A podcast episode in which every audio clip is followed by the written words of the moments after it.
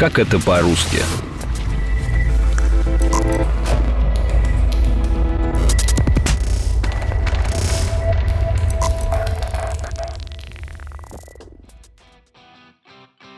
Голод у него старотый, пашни безузорные, а паспорта серпастые и молоткастые. В его мире цветы в окошках должны исповлиниться. На Марсе живут сердцелюдые, а галаштанный народ выбирает, с кем быть дальше — с буржуями и задолицей полицией или с советами. Всем привет! Меня зовут Руслан Жигалов, и это новый эпизод подкаста «Как это по-русски», посвященный словотворчеству Маяковского, которым мы пользуемся и по сей день. Ну как вам? Саша, послушай меня. Чудный господин Маяковский. Но вот господин Каразин хочет высказаться по поводу ваших стихов. У него слишком образное мышление, как выяснилось. А что, по мне нормально было. Хотя ноги-тоги – это ужасно. Начало 20-го столетия — это серебряный век русской литературы. Это время масштабных перемен — экономических, политических, социальных и, конечно же, культурных. Молодые прозаики и поэты-авангардисты стремились отразить в своих произведениях мир, который несется в будущее с бешеной скоростью, и активно реформировали слово. Именно они обогатили русский язык неологизмами, новыми словами, как абсолютно чуждыми нашему уху, так и теми, которыми мы пользуемся и сегодня. Ест он целый день и глядь, Пете некогда гулять. Сейчас, поковыряв носу, спит в двенадцатом часу. Дрянь и Петя, и родители. Общий вид их отвратителен. Ясно даже и ежу, этот Петя был буржуй. Это строчки из стихотворения Владимира Маяковского «Сказка о Пете, толстом ребенке» и о Симе, который тонкий. Она была впервые опубликована в 1925 году, и это первое зафиксированное употребление словосочетания «и ежу понятно». У Стругацких в «Стране багровых туч» это одно из любимых выражений геолога Юрковского, который регулярно поражается глупости своих коллег по венерианской миссии. В 60-х годах выражение Маяковского приобрело современный нам вид. Считается, что ясно на понятно в нем заменил писатель Михаил Анчаров, который употребил это выражение в повести «Золотой дождь». Немцы на нас полезли, и теперь мы пришли свести счеты. Мой друг пел о бананово-лимонном Сингапуре, но даже ежу понятно, что это была благородная ярость человека, ведущего священную войну с металлическими тиграми. Пин, Лосяш, а как вы думаете, я бы мог стать изобретателем?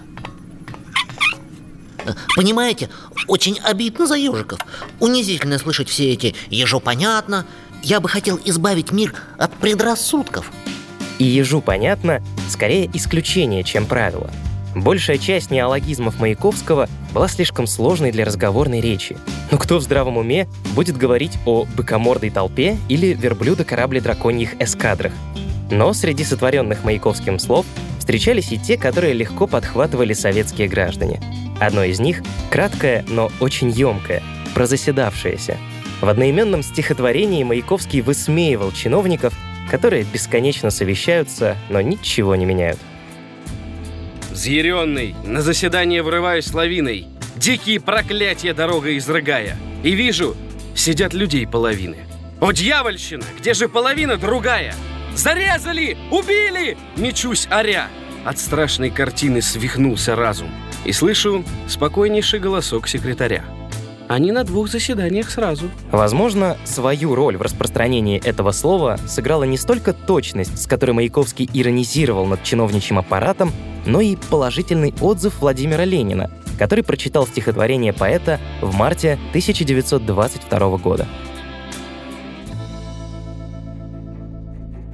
Маяковский вдрызг высмеивает заседание и издевается над коммунистами, что они все заседают и перезаседают. Не знаю, как насчет поэзии, а насчет политики ручаюсь, что это совершенно правильно. Иногда Маяковский не придумывал слова, а придавал новые смыслы уже существующим. Например, о прилагательном «безязыкий» писал еще Владимир Даль в толковом словаре русского языка. То есть это слово было известно как минимум с первой четверти XIX века.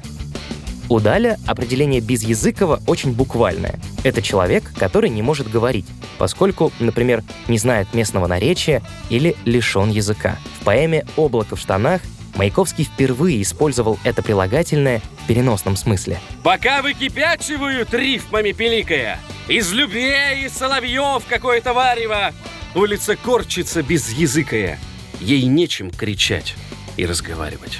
Маяковский буквально одушевил улицу и придал ей человеческое свойство. Впрочем, вся поэма целиком — это почти что монолог от имени улицы. Безязыкая улица — это пример так называемого семантического неологизма, когда слова приобретают новое значение в результате длительного использования в речи.